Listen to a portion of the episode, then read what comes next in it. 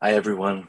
Good evening or good afternoon, good morning, whenever you will be learning with this, and opening your heart with this. I want to start with a strong song to stretch open our hearts. And please believe me that I need your harmony. We need each other's harmony. So just set yourselves free with this nigun. It's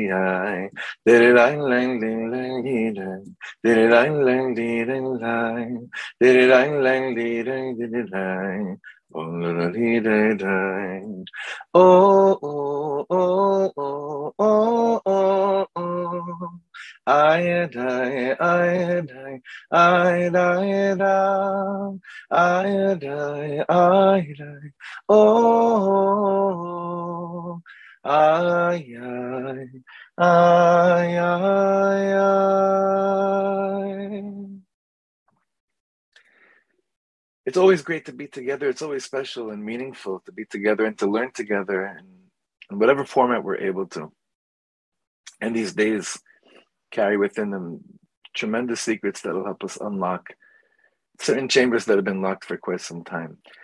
But to do that this evening, to do that on this very, very powerful date of the calendar, which will forever be etched in our hearts and souls, on the yarzeit of our precious friend and family, Ahava Emuna Lange, makes the whole experience of learning and of connecting, of being together, it takes it to a completely different place, a different world. And I first of all just want, in the name of everyone that's with us right now, to just give a big virtual hug. To David, to the kids, to all the siblings, to all Mishpachat Grogan, to everyone.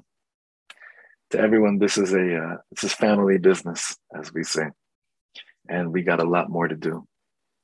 And I, as well as many others, continue to get fueled by the very, very, very meaningful, positive, and deep direction that Ahava Emuna left us in this world to do all the work that we need to do and to really change the face of our inner realities, which will lead to the rest of the collective reality of the world. And it's very, very, it's a big legacy, like we've said the last 2 years. This is a very, very big legacy to tap into. And one that demands a certain tremendous large amount of responsibility and ownership. And it's not stam that a name like she chose and a yarzeit like this week fall out. This is a very, very big task. One that I believe that if we remember how much she believed in us, it'll help us get through. And that's what I wanted to learn with you a little bit tonight.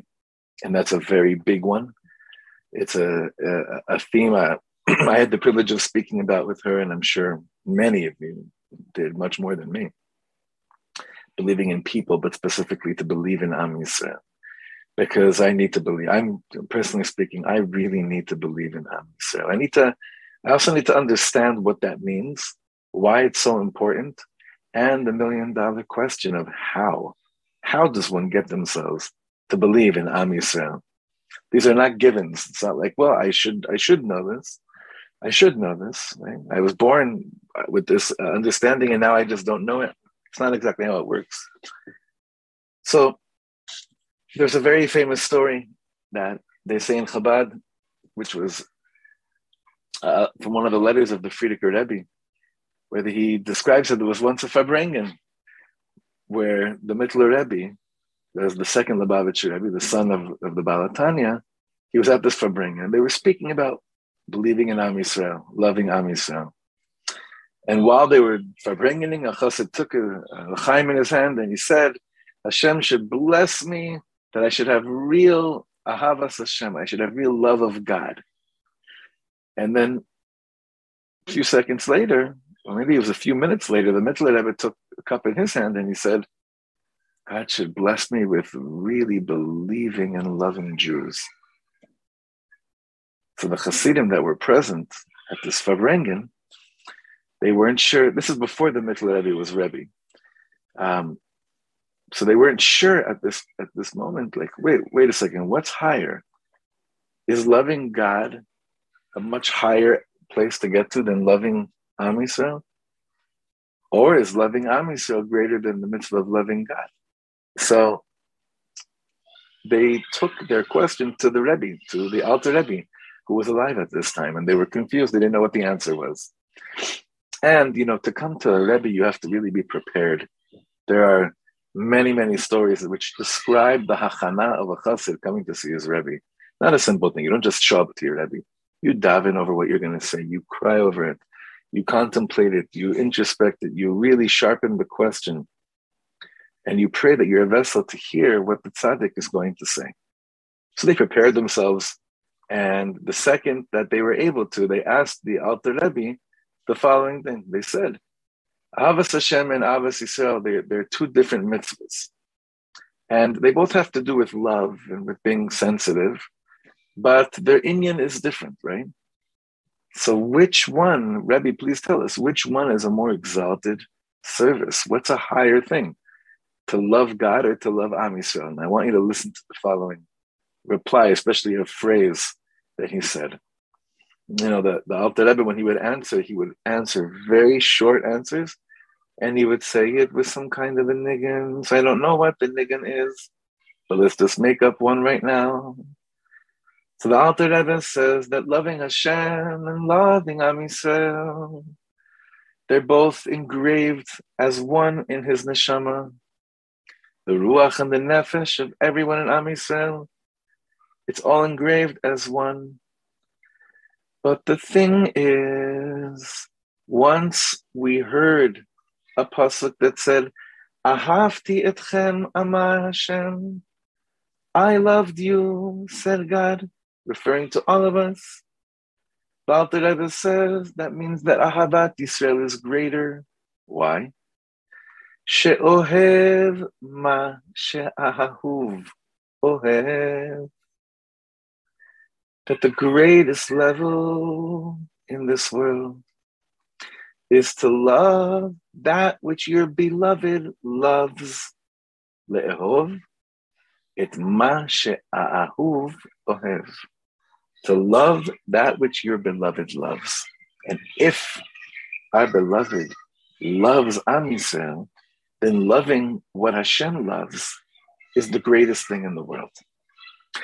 In relationships, we all know, or we ought to know, or we forget, or we should continue to be reminded of this point, is that we know that when we know what our spouse loves, and we see that whatever that is, it could be anything. It could be a book. It could be a line of clothing. It could be a certain tourist attraction. It could be a joke. It doesn't matter what it is. But when we know of something that our beloved loves and we're reminded of it somewhere in the world, it does something to us. And we start to love it as well. And even if we don't yet, we know that you could dive into Hashem. Please, God, I want to love what she loves. I want to love what he loves. I'm going to focus my love on what they love. I saw a very crazy midrash recently, where even if it's like a second marriage and there's children from a previous marriage by one of the spouses, It's one of the deepest and hardest avodas to actually love the children of your spouse, not your own biological children, but the children of your spouse, because you know your spouse loves them. So to be able to love the children of your spouse that aren't your own is the highest thing that can be done in a relationship like that. So we see over here that it's very, the answer the Alter Rebbe gave is that you have to love that which your beloved loves, is such a beautiful way of approaching Ahavat Yisrael. It's not just that I have to feel love because I should love them, but it's that if I'm loving God, if I'm loving Hashem, but I don't love what He loves, do I really understand what it means to even love Hashem? When we pause and we think of life like that, it definitely shapes the way we approach this very, very special avoda of believing in Am Yisrael. In order to love, I have to believe in what they are and who they are. I have to learn what the shoresh of their neshama is. And even if it's very hard, remember, all these teachings are much more easier said than done. And they're very, very more, lemaisa. It's more of a practical thing that has to be taken, immediately then done and practice, as opposed to speaking about it. And I want to give a few examples of that. So I think it's pretty safe to say that the greatest example that we have of someone that loved what God loved, almost at the risk of his own life, is Moshe Rabbeinu. And we're going to just briefly look at something from the Lubavitcher Rebbe. Marty, this is definitely had you in mind, a lot of these. I want you to show you something, learn with you something from one of the Sikhs of Lubavitcher Rebbe, the last Rebbe.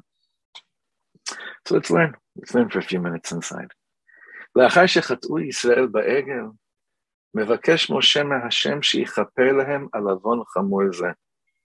after Am Yisrael sinned with the sin of the golden calf, Moshe Rabbeinu asks Hashem to please forgive Am Yisrael for this very, very heavy transgression.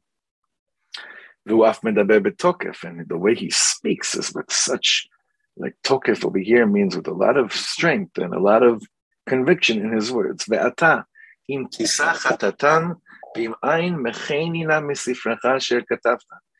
now, if you'll bear their sin, we're asking of you and almost demanding of you, God, I'm asking, remove their sin from upon them.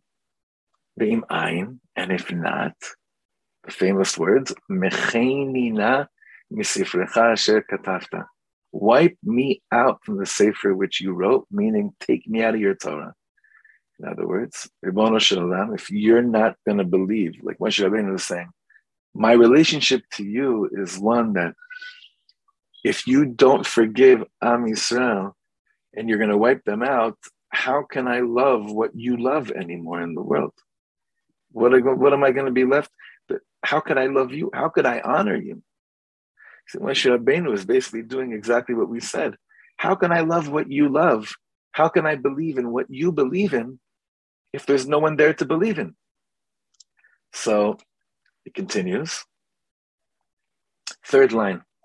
Leman Yehudim, va'afilu leman oseh ha'egel.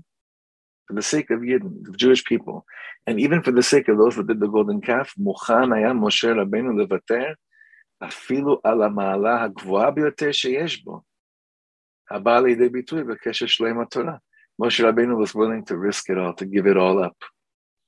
And he said, basically, the Rebbe is telling us over here that we don't really understand how powerful those words were. Look at the next paragraph. But Moshe Rabbeinu, the Torah is not just letting us know about something that happened to Moshe Rabbeinu. When Moshe Rabbeinu did this to God and he said to God, I'll have no one to love. I can't love what you love and what you believe in if you wipe them out. Moshe Rabbeinu gave you and I a tool. That whenever we live our lives in accordance to what we just said in Moshe Rabbeinu, we have to know very deep, in a very deep and clear manner, It's not enough that I know I love Am Yisrael. I have to be willing to, so to speak, risk, like give of myself in levels that I normally wouldn't. That each Jew should know there's someone that's going to mamish take one for the team, take one for me. That I think the Rebbe is saying here something the way the Rebbe definitely lived and continues to inspire us to live, is that what Moshe Rabbeinu did and what did he teach us by doing what he did was that the holiest thing in the world you could do, even though it may sound like holy chutzpah, is to always try to find the good in people, just like Moshe Rabbeinu tried to find the good in Am Yisrael by the mere fact that this is what God loves. Why? Because Hashem said, "Ahavti etchem ama Hashem," and I trust God's love. I trust what God chooses to love. And yet, the other day I was speaking. I was in a certain panel with a number of speakers, and one of the other speakers that was on the panel was questionable in a certain person's eyes. Doesn't matter much, doesn't matter who it is, just a recent example. And someone asked me, how could it be that you felt so comfortable with this person? I know your styles are very different. And I said to them, it's true. Our styles are very different, but once I saw how one of my rabbis loves this person and believes in this person, I'm okay. I'm good. I trust the process. I mean, a person has to really know and trust find their own world and find their process and trust it and always fine tune and refine and fine tune. But I found, this teaching to be very important, that I have to trust what Hashem loves. I must go to a place of saying, if Hashem said, I love Am Yisrael, that's enough for me to act like, if that was enough for Moshe Rabbeinu to then say, if you're not going to forgive these people you love, wipe me out, then maybe it's got to be good enough for me to make a few adjustments in my life, just a few, and see what happens with my vision of how I look at the world and how I look at Hashem. Now, I want to share something that I'm sure is clear to all of you, and I'm sure you experienced it with Ahava Emuna, especially in the last few years. There were moments, there were discussions, there were conversations, very intense conversations, where you knew that you were in the presence of someone that's looking at the world with much more refined, godly eyes than the way a person in this world is used to looking at the world. There's one specific conversation that I'll never forget. Walking out of Lang's home, and David and Ahava Emuna were walking me to my car, and there was talk about looking at the world with Mashiach eyes that has never ever escaped me. Now, I knew at that moment that every person has a choice when they're struck with tragedy, how to use, how to look at the world, how to look at yourself, how to look at God. And we're forced into situations that no one wishes upon anyone. I saw very clearly what I was feeling inside, and I felt like I was in the presence of someone that's looking at the world in a completely different way, that's able to make the ikar, and make the tafel. I saw a midrash recently that said that one of the reasons why Yerushalayim was destroyed is because we started making the ikar tafel and the tafel ikar, meaning we started taking things that were important, making them secondary, and at the same time taking things that are secondary and making them important.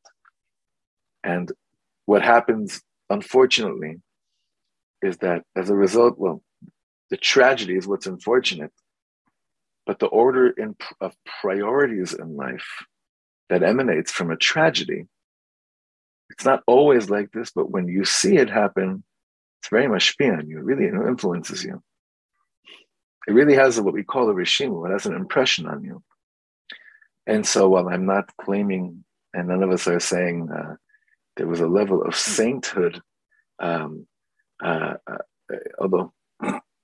she'd have my vote for that, but that's not the point either. The point is, we all know we experienced being with someone that went to that place of looking at God's world and what God's love, even in a state of such pain, but looking at what God loves and choosing how to react and how to live. So we're going to continue with answering the question, so how do I do that? When I'm, God forbid, not stricken with an immediate physical tragedy and physical ailment. How do I do that? How do I work on looking at the world through the question of, Hashem, let me love what you love. Where is it? Let's try to answer the question of how. And I want to offer two different answers, one from the Alter Rebbe and one from Rebbe Nachman of Breslov. It's two practical etzot. And it's two different worlds. It's coming from the same world of the Baal Shem Tov, of course, but it's two different approaches. But I think that these are very practical and ma'aseh approaches that we can use immediately right now. So the first one I want us to see inside is a very famous teaching from the 32nd chapter of the Tanya, Perek Lev. And the Alter Rebbe is going to show us here a little bit of a short, it's not a shortcut exactly, but it's kind of like how you beat the system of the mind that's eternally judging and throwing loads of information our way that confuse us from what's Ikar. So everyone knows that the 32nd chapter in Tanya is like a pivotal point throughout that Sefer, and we can learn out from that Perek the whole world of real Ahavat Yisrael. So the Rebbe says like the Alter Rebbe says like this: Behine alidei kiyum hadvarim hanam, by doing what we've been speaking about in previous chapters, which is what liot gufon nivzeh v'nim'as be'enav, hakavana l'tchonot hagufoniyot hachumraniyot. That physical pleasure does not fill the role of pleasure in our lives.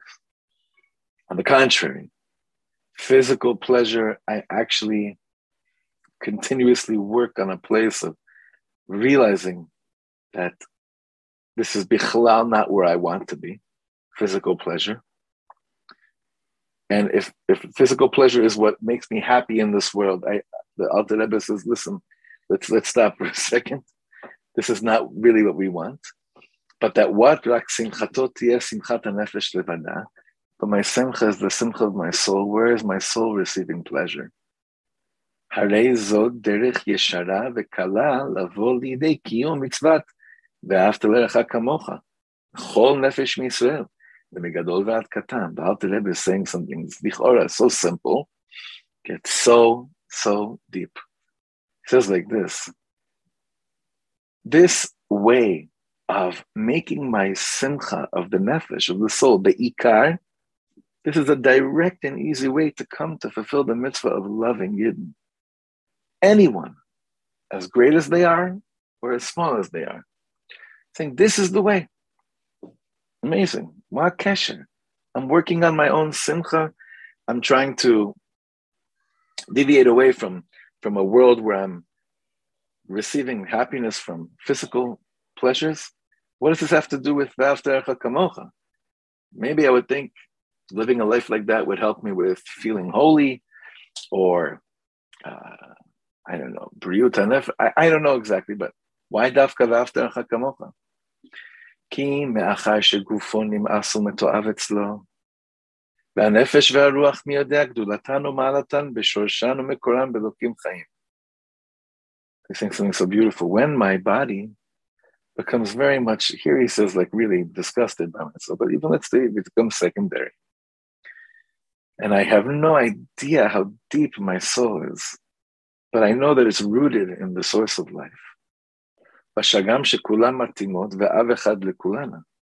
ולכן נקראו כל ישראל אחים ממש מצד שורש נפשם בהשם אחד.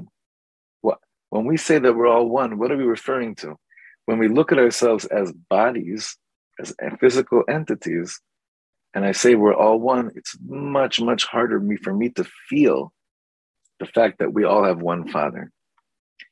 But when the way I look at myself is through my soul, that will lead me to imagine and picture and envision others in more of a soul manner, then I see that it's not so hard to understand and relate to people as mishpacha. It'll be much more easier for me to believe in them because I'm believing in Hashem. It's just that the bodies are separate. One time we learned that the Kotzker Rebbe said that it's a very strange thing. It's a very strange thing with this concept of like really loving each other or accepting each other. We are okay with the fact that we all look different. That doesn't shock us. But the fact that you could think different than me, the fact that you could believe in something differently than me, I can't fathom that. That just can't be. It's because the way we understand the world of chibur, of connection, where it's really at, with this Mashiach kind of eyesight, I have to get past a very thick layer of a klipa, of a division between us. Even right now, as I'm speaking, thinking about it, how many of you did you notice the spotlight on my forehead while I'm talking, or the color of my kippah today, or any of the books that are behind me, or a guitar that's behind me, whatever it is, things that are physical, but that take away our eyesight and our direction, our focus on what really matters, right? I'm thinking the same exact thing about myself. If I'm really teaching Torah, then all that matters right now is that I'm davening while I'm speaking to mechaven, to the ikai, to give over what I'm trying to say. The place that we could share, the place where we could get closer to each other is when the ikar of life is the way that I live my life.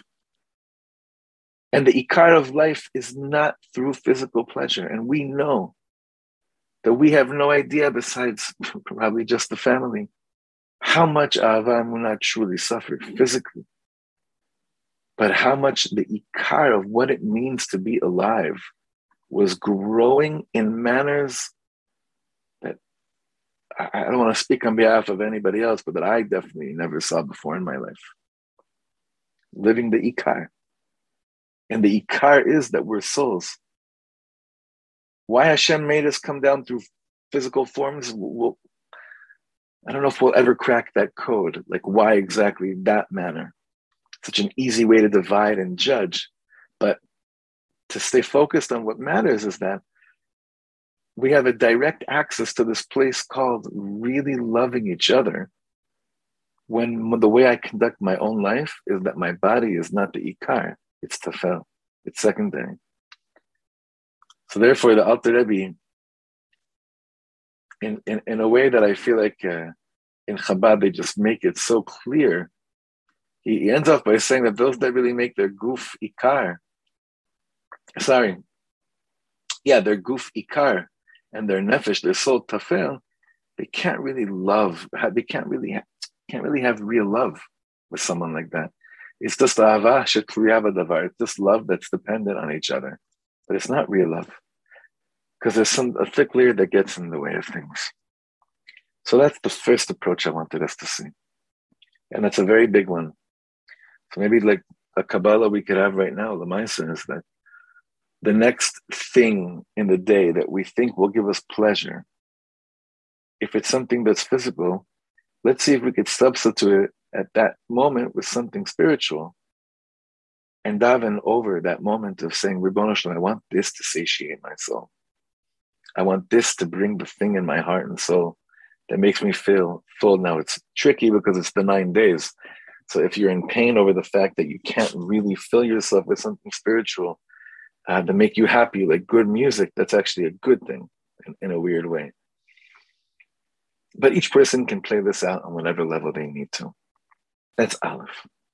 The second answer to the question how is one of the most famous teachings of Rebbe Nachman of Breslov, which I'm sure you've all seen before, but it's always good to go over, especially on this powerful yarzeit, and especially that we are Erev Tisha B'Av.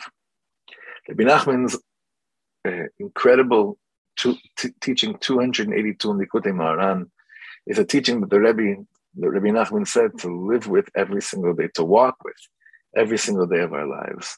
The Torah called Azamra, Da, Ki tzarich ladun et kol adam lekav zchut. Okay, there's no chiddush here. The Pirkei Avos tells me this. Any of the avenues of moral ethics that I learned from the Torah is telling me this. So Rebbe Nachman says you have to judge everyone favorably, but here's where it starts to get very interesting. Va'afilu mi shehu rasha gamur. And even someone who is a complete Russia, who's completely evil, tzarich lechapes v'limtso bo eze me'at tov. Even someone, a few minutes. Even someone who is a complete rasha, tzarich lechapes v'limtso bo eze me'at tov. You have to look even into a rasha to find a little bit of good in that person. Why? How? Shebe'oto ha'me'at ino rasha. That in the little bit of good that you're looking in the finding a nekudat tova by a rasha, and just focusing on the nekudat tova in that rasha, you're not in denial. You're not saying this guy's a tzaddik. You're saying, but I'm choosing to find one good point about them, and only looking at that.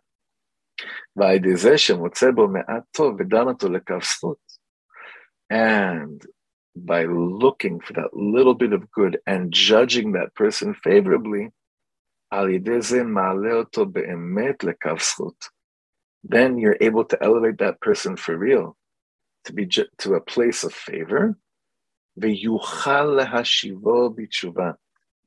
can actually return a person. You can have a person return to tshuva. What did Rebbe Nachman of Breslov tell us? I'm going to try to illustrate this. Let's say that, I'm going to look at this, I'm going to draw a triangle, okay? And this triangle represents a person, let's say, okay? I got a triangle in front of me. This is the whole thing of a person. And when I think of this person, I look at who they are, and it's empty of any good deeds. I see this person is so shallow. They're only about themselves. I cannot find any good nekudah of them in my life, but in their life. But Rebbe Nachman says, there's got to be one thing you can say about the person. Like, every person has one good nekuda about them.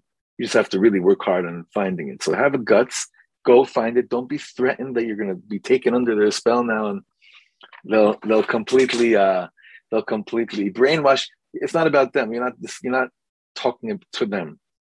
But let's say now you find one good nekuda. Like, what's one good thing we could find by someone that we despise?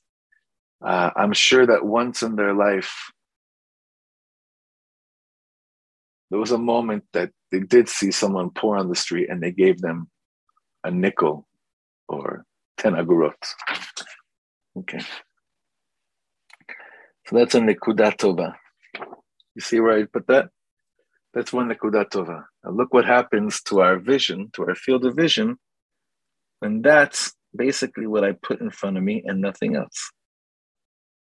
If this is what I see when I look at a person, just this nekuda tova, more and more and more. Rebbe Nachman says the person, this person, it's not a tzaddik, but they see that a person's looking at them with an ayin tov. Maybe they never had anyone look at them with an ayin tov. But the fact that there's a person that chose to focus on one good nekuda by someone else, they start looking at themselves like the way that you've just looked at them. And they start saying to themselves, if this person looked at me like this, maybe there are other nekudot tovot as well. I don't know. Maybe it's worth a shot. But I actually want to tie this second explanation of Rebbe Nachman that we just learned to the first one. It's probably much, much easier to find and focus on the nekudat tova of looking at another person like that, when I've done the work in me of Ikar and Tafel, of what's important and what's not important. Meaning, it'll probably be easier for me to live a life where I look at people that seem so gone and so just off, if I myself have done that to myself. And that's how Rebbe Nachman continues this teaching, where he says, don't think that you could do that by someone else unless you've done it to yourself. And like we always say, we're the greatest self-persecutionists in the world.